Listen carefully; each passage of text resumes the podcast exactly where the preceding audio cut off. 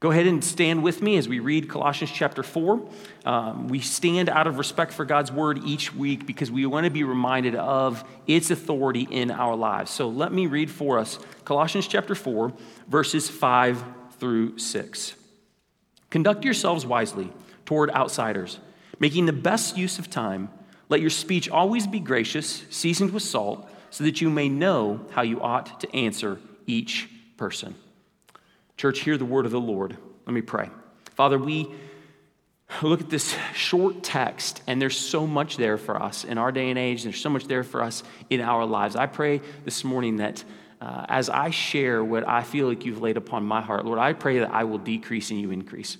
Uh, I know that I'm not sufficient to be able to communicate these things, um, but we trust in your spirit, not in eloquence. We trust in you to speak to us through your word not in our ability to preach great sermons. And so, Lord, I, I ask and pray uh, that uh, you would help us to push away distractions, that we would focus our attention on the next few minutes upon what you might have for us in regards to this command in your word. And I pray, Lord, that you would do a work in us and that you would move us to a deeper obedience and a deeper faithfulness as your people. I ask these things in your name. Amen. Church, go ahead and have a seat.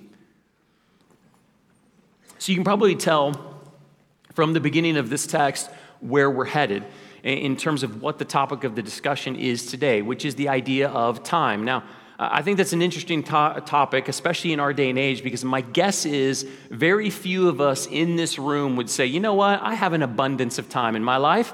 I'm always looking for something to do.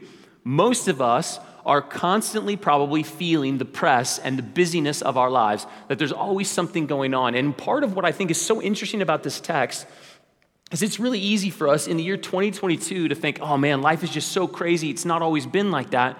But here, Paul is writing to a group of Christians in the first century who apparently were struggling with the same temptation, which was to not make the best use of their time.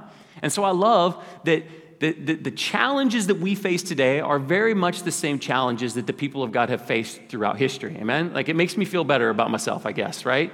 Uh, and, and that Paul is bringing this command with this idea that he wants us to engage our time to a specific purpose.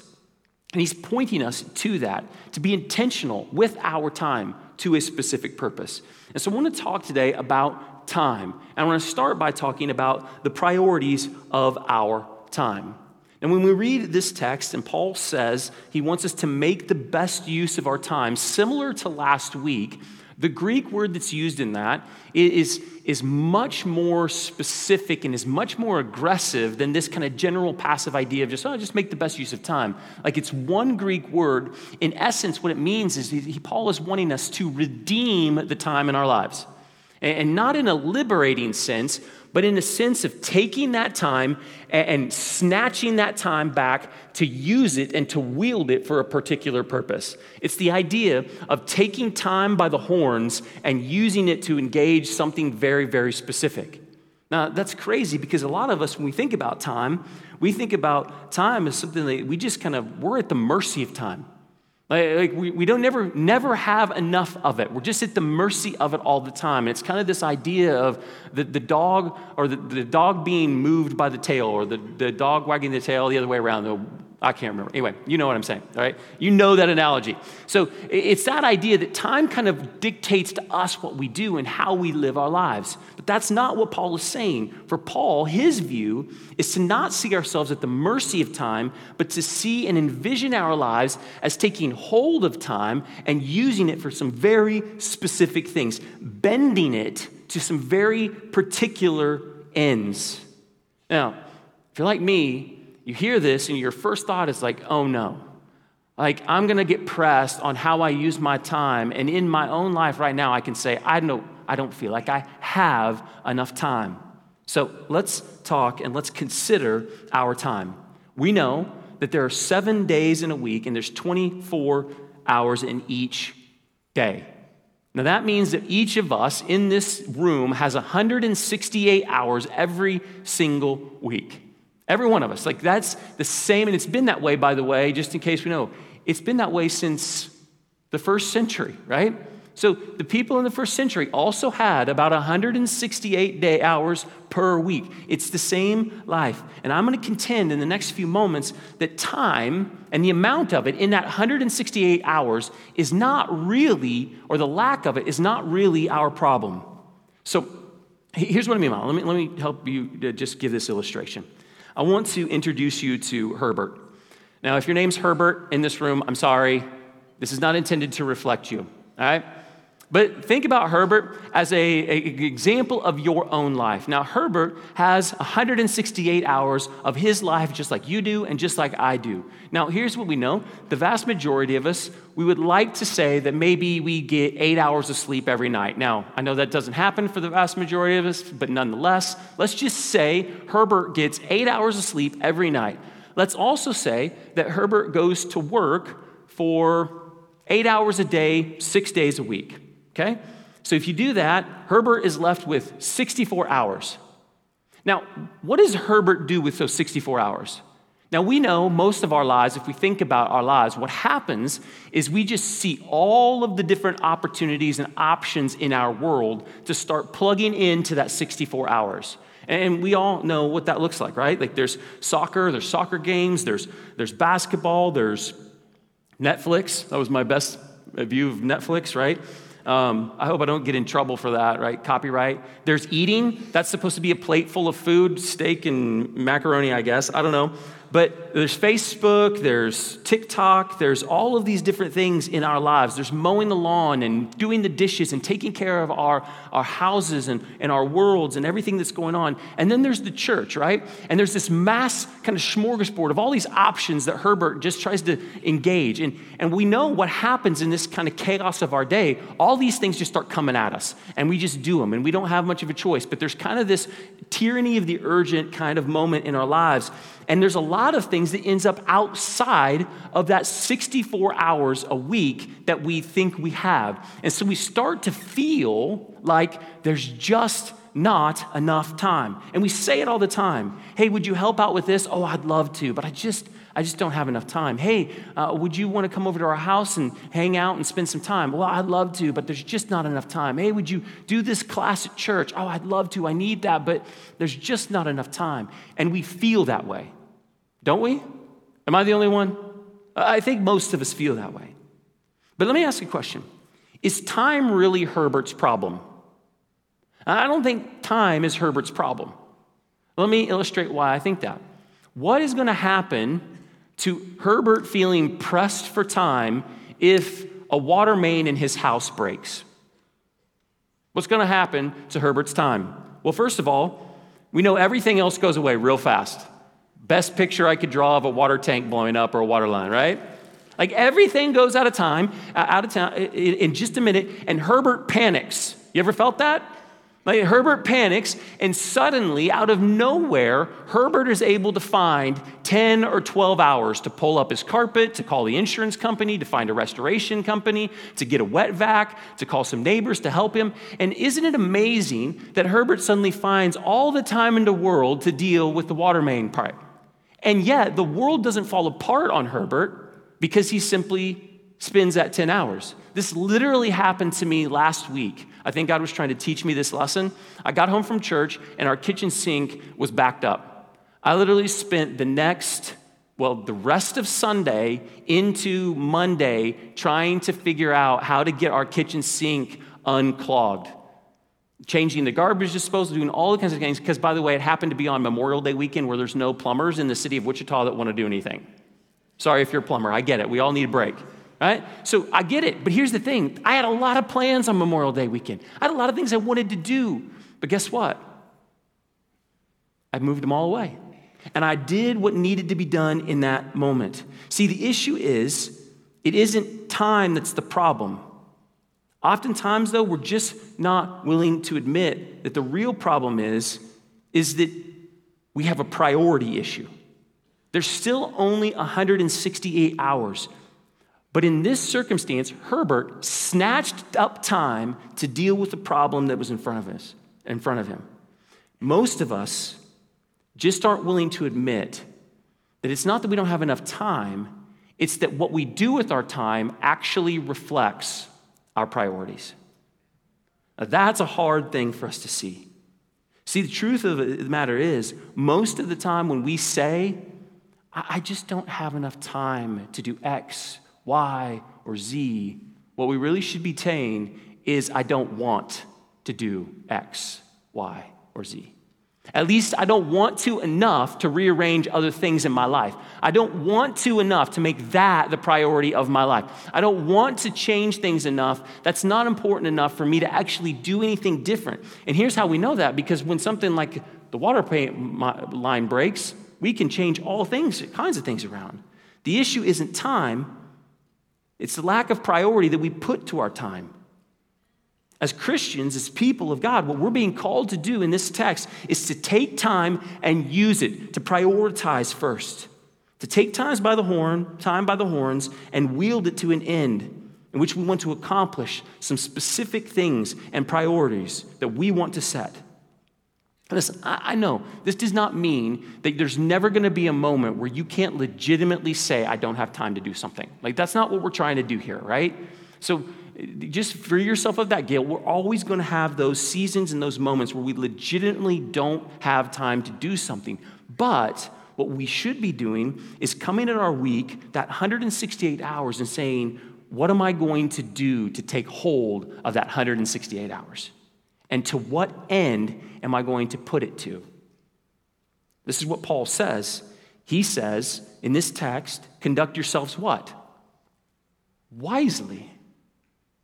Conduct yourselves wisely toward outsiders, making the best use of our time. So, what Paul is saying is he's saying, look at how much time you have and walk in a wise way. Conduct yourself in a wise way. Now, what is wise conduct? How do we know what a wise way to engage our lives actually is? Well, to answer that question, we have to know what the goal or the agenda is for our time. So, let me give you an example of this. If I had the goal today after church to go home and to build a deck in my backyard, and I have all the tools necessary, and I have some basic knowledge as how to use those tools and how to build a te- deck, and I've got wood or composite or whatever I want to build a deck out of, and it's all there. And I go home ready to build. My, my goal and my agenda for that day and that time is to build the deck. Now, what if I go home with all that knowledge and I sit down and I begin to look at instructions and think about how I'm going to do that. And I take my hammer and I begin to notice that there's an ant hill sitting next to me. And so I decide to start smashing ants with my hammer for the next 15 minutes. Is that a wise use of my time? No. Even if I want to get rid of ants, that's not an efficient way to do it. So that's not a wise way to use my time. But here's why that's not a wise way to use my time because that's not my goal for the day. My goal is not to use the hammer to kill the ants, my goal is to build a deck. So, understanding what our goals are, understanding what our agendas are in our lives, our purpose are in our lives, is absolutely vital for us to understand how to walk wisely, how to walk with wise conduct. We need to know the goal, we need to know the tools, we need to then use those tools with wisdom because having knowledge isn't enough. Wisdom is the application of knowledge in an appropriate way. We have to take hold of that purpose. So, how important is this? Well, I want to look at these components for just a moment. First, the agenda and goal. Who sets your goals and your agendas for your day? When you wake up in the morning, and you know you've got 24, well, not full 24 hours, right? Because we subtracted eight hours of that. So you've got 16 hours in the day, in theory, to use to do whatever you want. Who sets your goals and your agendas? Is it you? Is it the tyranny of the urgent? In other words, you just, whatever bad happens, you just have to deal with it. Is it your boss at work? Is it your spouse? Like, is it the world? Does the world set your goals for the day? And here's even deeper, deeper question Does Satan set your goals for the day? See, shouldn't it be the almighty, holy, wise God who we have declared as Lord over our lives who sets our goals? Shouldn't it be Him who sets our agenda? See, if you want to act wisely or conduct yourself wisely with the amount of time that you have, you have to know what the goal is for that day. Paul believes that that's the case. And we remember at the very beginning of Colossians, he tells the people there that the goal is to see the gospel continue to bear fruit in the lives of the people of Colossae, as well as continue to bear fruit into the world, that they may know Jesus, that they may live in a way that is pleasing to Jesus, not in a way that's pleasing to themselves, not in a way that's pleasing to the world, but in a way that's pleasing to Jesus. So, in other words, Jesus sets the goals. This is God's agenda for our lives to bear fruit for the kingdom of God, for you and for me to live a life pleasing to Him. So, if that's true, what are the tools that we have to do this? If God's goal is to see the gospel go out and Him to be glorified, what are the tools that He has at His disposal?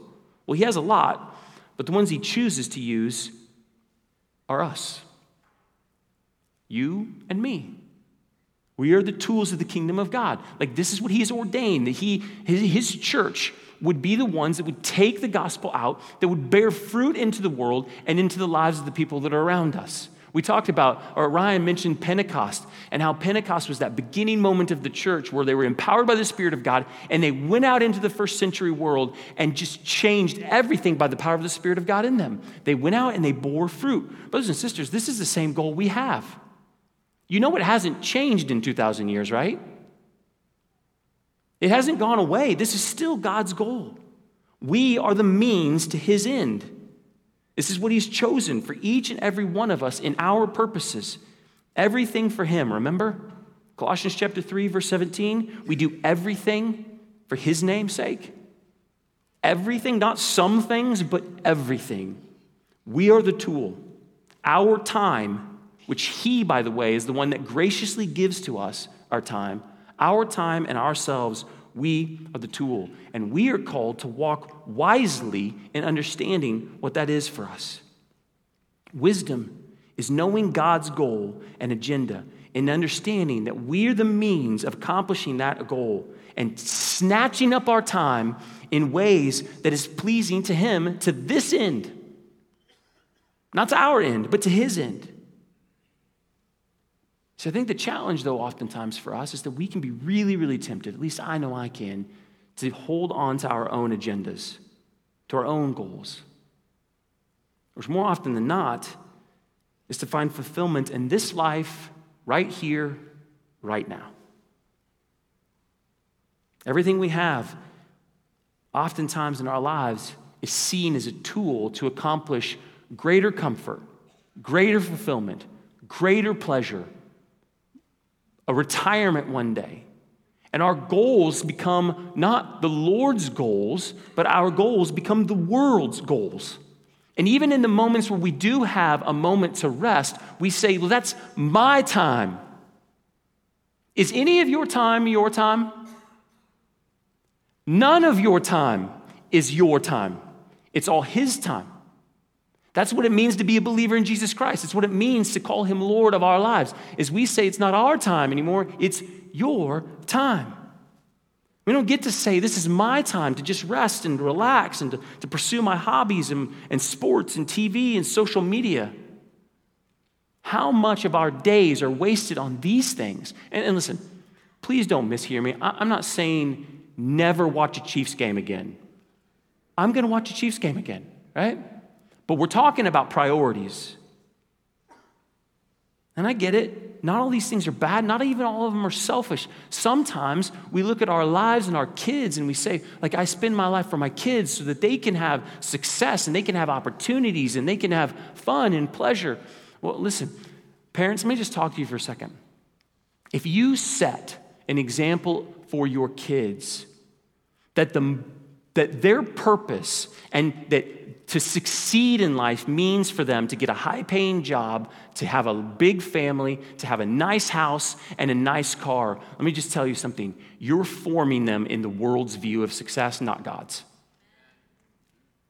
And guess what you're going to get with your kids? You're going to get kids that pursue those things. Like, how you use your time is going to form your kids and going to form the people that are around you.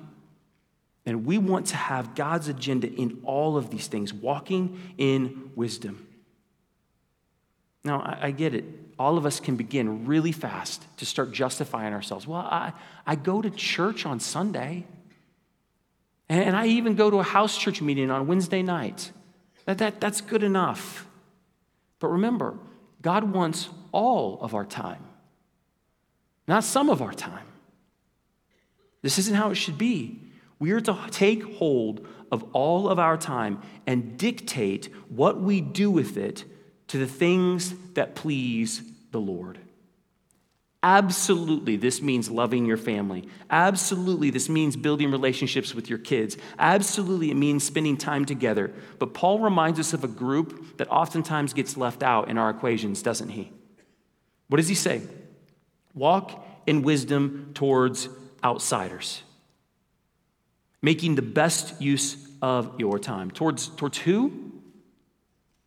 You can spike back to me, by the way. Towards who?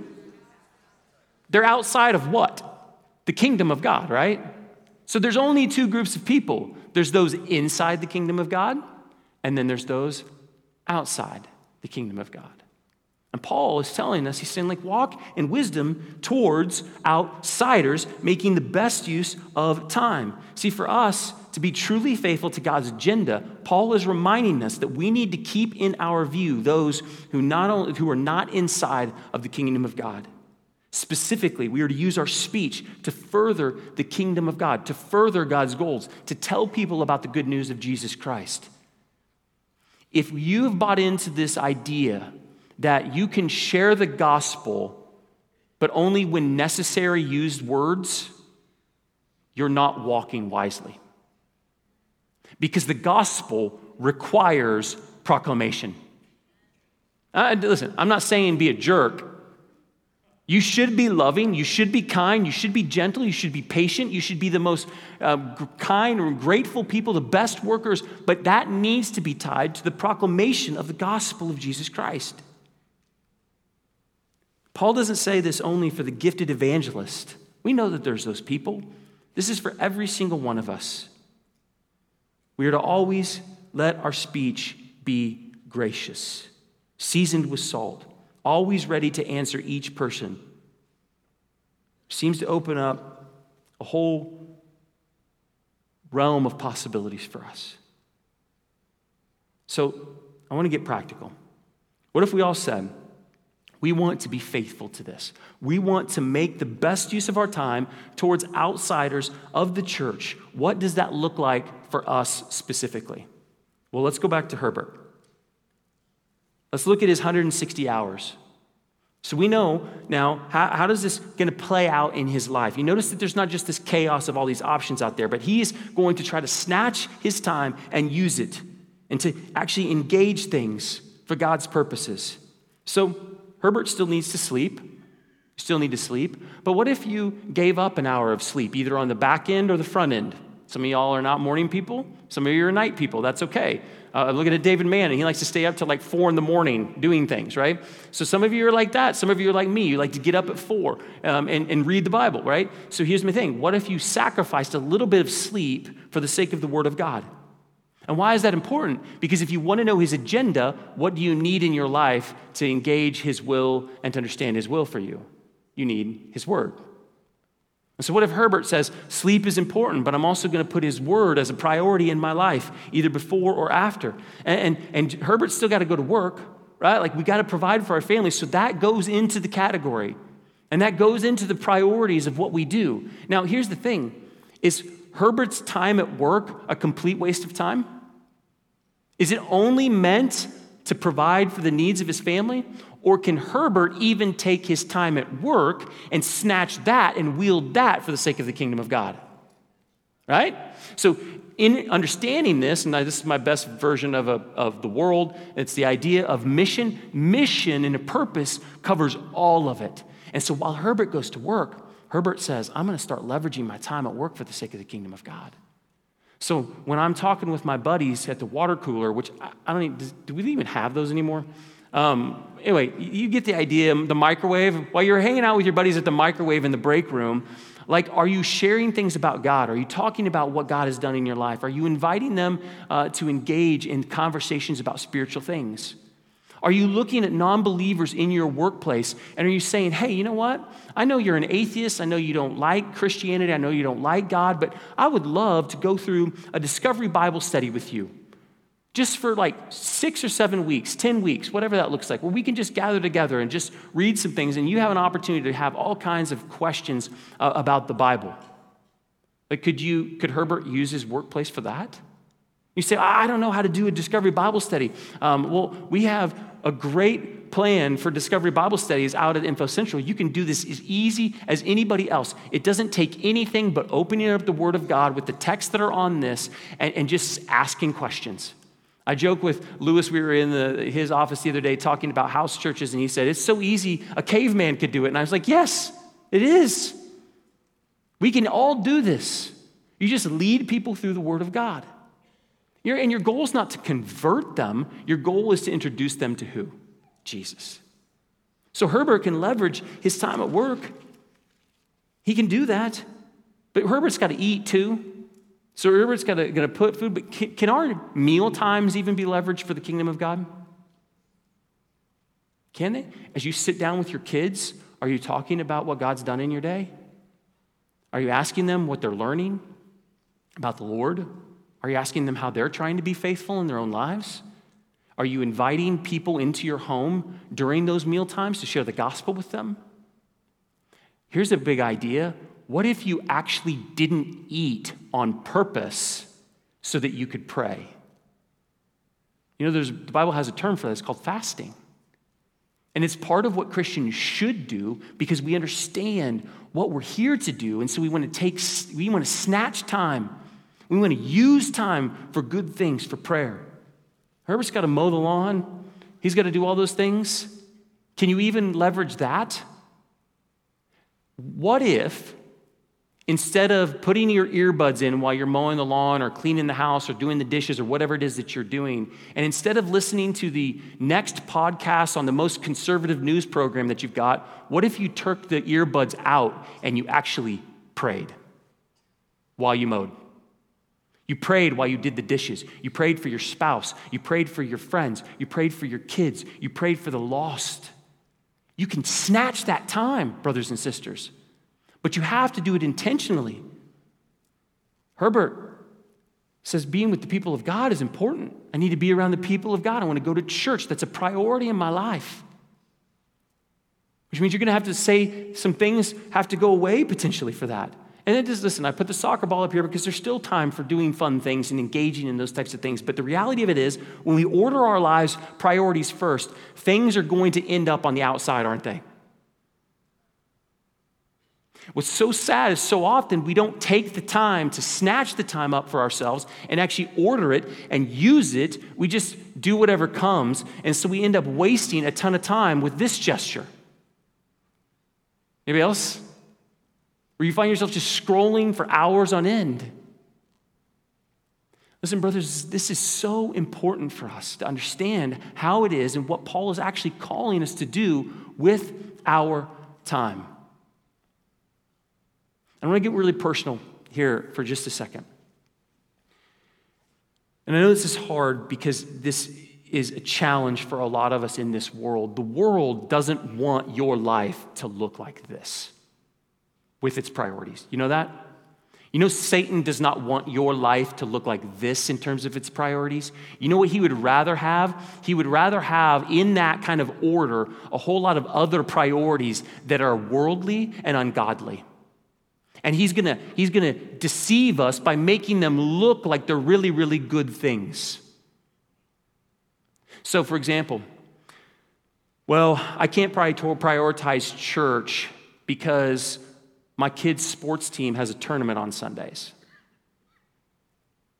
Brothers and sisters, what are you telling your kids about the people of God, the Word of God, and church if that is your priority? Is that hard? That's hard. Because it may mean that your kid misses out on a tournament. But let me ask the question as a parent, which do you want for them the most? Do you want them to win the tournament or do you want them to be formed in the likeness of Jesus?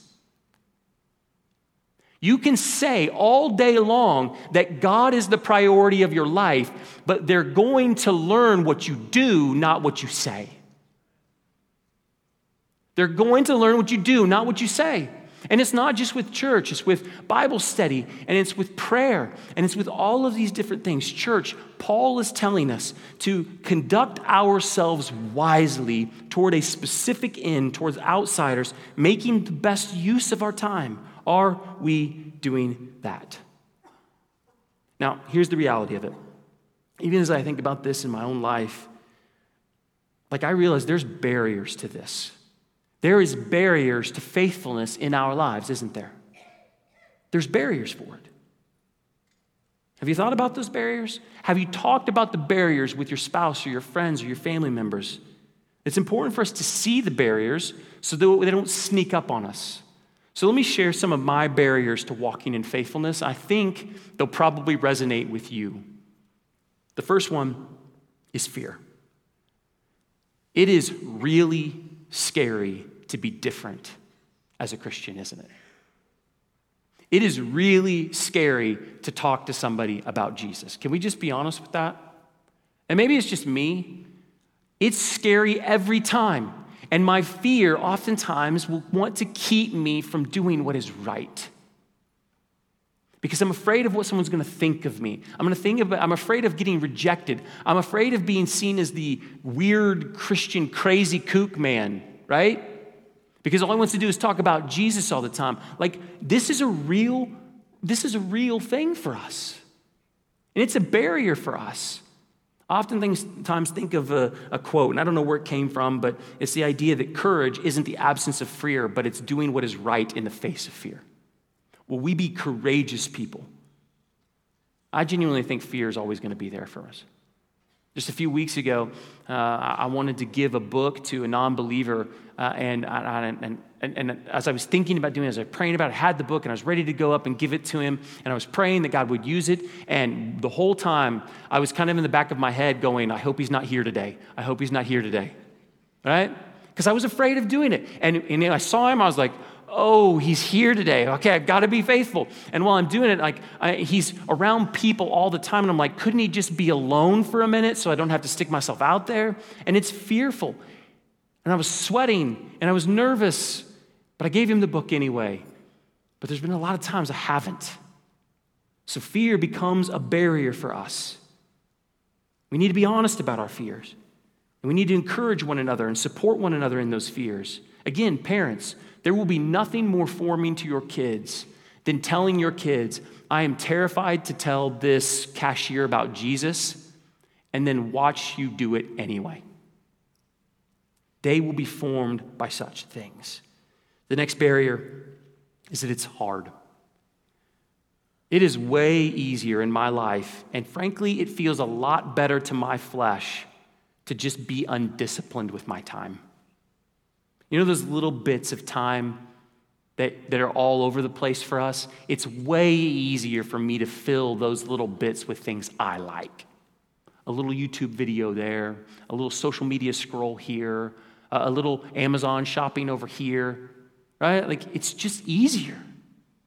It is hard to order my life. It's hard to not, uh, it's hard to pray instead of play especially for a while. Like this stuff doesn't come natural to us. It's hard to snatch up our time for any real end. And you know what? People are going to judge you for it. People will potentially make fun of you for it. The next thing that's hard is that it requires delayed gratification. Obedience to the Lord in this way, living this way, is satisfying but it's not immediately satisfying. Sometimes it takes weeks, months, even years before the Lord begins to spit, pour in you fruits and you see the joy and the, the, the satisfaction in those things. And personally, I prefer immediate gratification. Can we just be honest with it? I hope I'm not alone. If I am, I mean, maybe that's just my own challenge, but I way prefer immediate gratification. And immediate gratification is everywhere, isn't it? Our society is built upon immediate gratification. Get what you want now. Make yourself fulfilled now. Be who you are now. Be authentic to your own self. Gratify what's inside of you. No, no, we are to die to our flesh. And this is a huge barrier for us. It's a huge barrier in my own life. The biggest barrier to faithfulness, if I'm just totally honest, is myself. I love me. I really do. The whole world tells me that I'm the most important thing in my own life. The whole world tells me that everything should be about satisfying my flesh and about getting pleasure. The whole world tells me that all the time. And I love myself. And myself is always going to get in the way of doing what God wants me to do. Because what God wants me to do always requires dying to who? Myself. Now, Here's the negative components. These are barriers to faithful, faithfulness. But what about the keys to faithfulness? If we want to live faithfully, not only do we understand some of the barriers, but we also need to recognize in ourselves how can we try to do that well? How about first and foremost, you take intentional effort to take the bits of time by the horns. So, for example, when you're driving home from work, instead of putting on the radio, what are you going to do with that time? How can you snatch that time? That 5, 10, 15 minutes to pray for your kids, to pray for your coworker, to pray about what happened that day. What about in the grocery store? Instead of looking at Facebook and while you're standing in line, you look at the face of the person that's in front of you. You look at the face of the person that's helping you and you pray for them and you be open to what God might have for you that day in that moment. Like take opportunities in those little bits of moment instead of scrolling for endless times. What about memorizing the scripture? Or calling a friend and encouraging them, or texting a friend and encouraging them. Take hold of those bits of time for the sake of the gospel and for the kingdom of God. We can do that. Next, schedule your priorities. My home, oftentimes, we can be really bad at this. We're trying to get better, but we find that if we take time to schedule things, they actually happen. If we don't schedule it, what happens is we say the whole, oh, it'd be really nice to do this, or it'd be really nice to go over here and talk to this family or have this family over. It'd be really nice. But guess what? We never get around to it. We have to schedule it. And it's really hard to do that. We have to make a calendar. So make a calendar. Schedule time with the church. Schedule time with your friends. Schedule time with non believers. Schedule time to be with your family. Schedule time for the church. And you block it out and say, This is the priority. If you put your schedule down on paper, your priorities will become very evident very quickly. And it can make us feel very uncomfortable. Schedule your priorities. Next, find community for encouragement. Because this is really hard, you need people in your life to support you, to encourage you. This is why I love our gospel life classes. This is why house churches are so important. Because as you say, I want to reach out to John Doe and I want to share the gospel with him. They can pray for you, but they can encourage you and say, Hey, have you gone out to lunch with John Doe yet? Oh, no, I haven't done that. Man, you need to get that on your calendar. And we can be around each other and do what the scripture calls us to do, which is to stir one another up to good works. Brothers and sisters, that is not going to happen in a space this large. You have to be with other brothers and sisters in your life, spurring you on, stirring you up, encouraging you, not just to be more moral, but to be more purposeful. Amen? So find a community for encouragement. Next, keys to faithfulness prioritize love. No human being that you ever meet should be a project to convert. They are souls that God has called us to love. We are to love our neighbors as ourselves. You are to love those people even if they never come to faith in Jesus Christ. And that may take years, brothers and sisters. We're to love them. They're not our projects. We're not to just come in and say some quick gospel presentation with a track and then leave. And I'm not saying that's all bad, but I am saying we're to build relationships and to love the people that we are around. We don't do this out of duty. We don't do it out of uh, uh, an effort to just check the box so that we can be right with God. We prioritize love because He prioritized love in us. Love those around you deeply and genuinely. And then finally, brothers and sisters, we have to speak. Part of wise conduct and making the best use of your time is tied to speaking the good news. And I already said that earlier, but speaking about God, speaking about His Son, speaking about the Holy Spirit, He is the best news that we could ever give anybody, and He is the only thing that anybody needs. Christ is sufficient. So, what if your words aren't eloquent? My encouragement to you is let them be gracious. So, what if your words aren't perfect? Just let them be seasoned with salt. It's not up to you. It's not up to you to do anything spiritually. Remember, we can do nothing apart from Christ. We are to be faithful and obedient and trust His work. But we have to snatch up our time to do so. I want to end with a challenge today as a way to start this process. But I would encourage you to take some of those, those keys to faithfulness, even as you leave, to talk about them in your own home and say, how can we implement these things because we want to be faithful? But here's a very specific challenge. As you walk out the doors today, whether it's this door or that door or that door, you're going to see a little basket that has a little card in it. And this little card is meant to be folded up and set on your desk. And it's an initiative that we didn't start, but we're going to jump on board with it. It's called By the Name Initiative.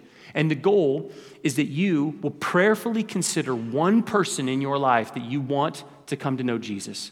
Maybe that's a son, maybe it's a daughter, maybe it's a coworker, maybe it's a restaurant worker, maybe it's someone you see all the time and you just know that they need the Lord. And to pray about that and then write their name on the back of this card, which says, I am praying for, we'll just use Herbert again by name, asking for God's saving and renewing grace to break into their life. And on the other side, it has the scripture of Ephesians because of his great love for us, God, who is rich in mercy, made us alive with Christ, even when we were dead in our transgressions. And then on the other side, it's just a constant reminder. You put this on your desk, you put it on your uh, microwave, you put it on your refrigerator, and it's a constant reminder to pray and connect and to share the gospel with that person. You can pray for them all day. But shouldn't you also schedule times to connect with them on a one on one basis? Shouldn't you also make sure that you you take the initiative to share with them? And I want to tell you, this isn't for people who are 25 and older. This is for every single one of us in this room who calls themselves a believer in Jesus Christ. Because every single one of us in this room who have called Jesus Christ as our Savior have the same purpose and the same goal and the same agenda. And we are to take up the time in our lives, snatch it up, and wield it to that end. Will we be faithful in that, brothers and sisters? I hope so. None of us will do it perfectly. But I hope that we can constantly walk in a way of encouraging one another and engaging in one another. And I would be remiss if I ended our time this morning recognizing that there's not some people in this room that don't know Jesus at all. And so here's what I want to do I want to invite you to do something. If you're here this morning and you don't know Jesus, you don't really care to know Jesus, maybe you have a lot of doubts about Jesus, I want to invite you into something. Two weeks from this week, we are going to actually start just doing a discovery Bible study after the service. And so here's the thing if you're here right now and you're an atheist, we want you to come. I would love to hear you. I would love to engage you. I would love to just try to introduce you to Jesus and just walk through some scriptures. And listen, the goal is not to convert you, but to get to know you and to love you and give you an opportunity to see Jesus' face. You're an atheist, you're a Hindu, you're a Muslim, you're, you're somebody who kind of believes but doesn't really believe. Like, this is perfect for you. It's just going through the Word of God and saying, like, hey, what do you think about this? And you can tell me what you think. But I'm going to lead one of these classes. Me and Lewis are going to partner with that, and we're going to lead one of these classes starting, I think it's on June 19th after the service. So maybe you know somebody in your life that you'd like to invite to that. But I want you to be considering right now whether that would be a space for you to just come and maybe get some of your questions answered, just for a few weeks. So I want to encourage you to do that. I want to challenge you right now to, to bow your head, close your eyes. I want to turn our attention at this time. I want to turn our attention to a time of communion. And if you didn't pick up the communion elements on your way in, go ahead and raise your hand. And I know that there's going to be some distraction with people running around the room bringing these to you, but I want to take a moment with Ryan just playing, and I want you to just ponder this one question. Based on what we have talked about today, could you argue or could you even contend that you are m- making the best use of your time right now? Are you walking wisely in accordance with the goals and agendas of the one you call King, the one you call Lord, the one I call King, and the one I call Lord? I want to give you an opportunity to truly answer that question and examine your heart right now. And if the answer is no, brother and sister, hear the command that Paul is giving to us confess it. Just be honest and be like, Lord, I, I haven't done it because I've been too busy. I haven't prioritized my time. I haven't, I haven't, I've been too fearful. Whatever it is, it's keeping, just confess that to the Lord.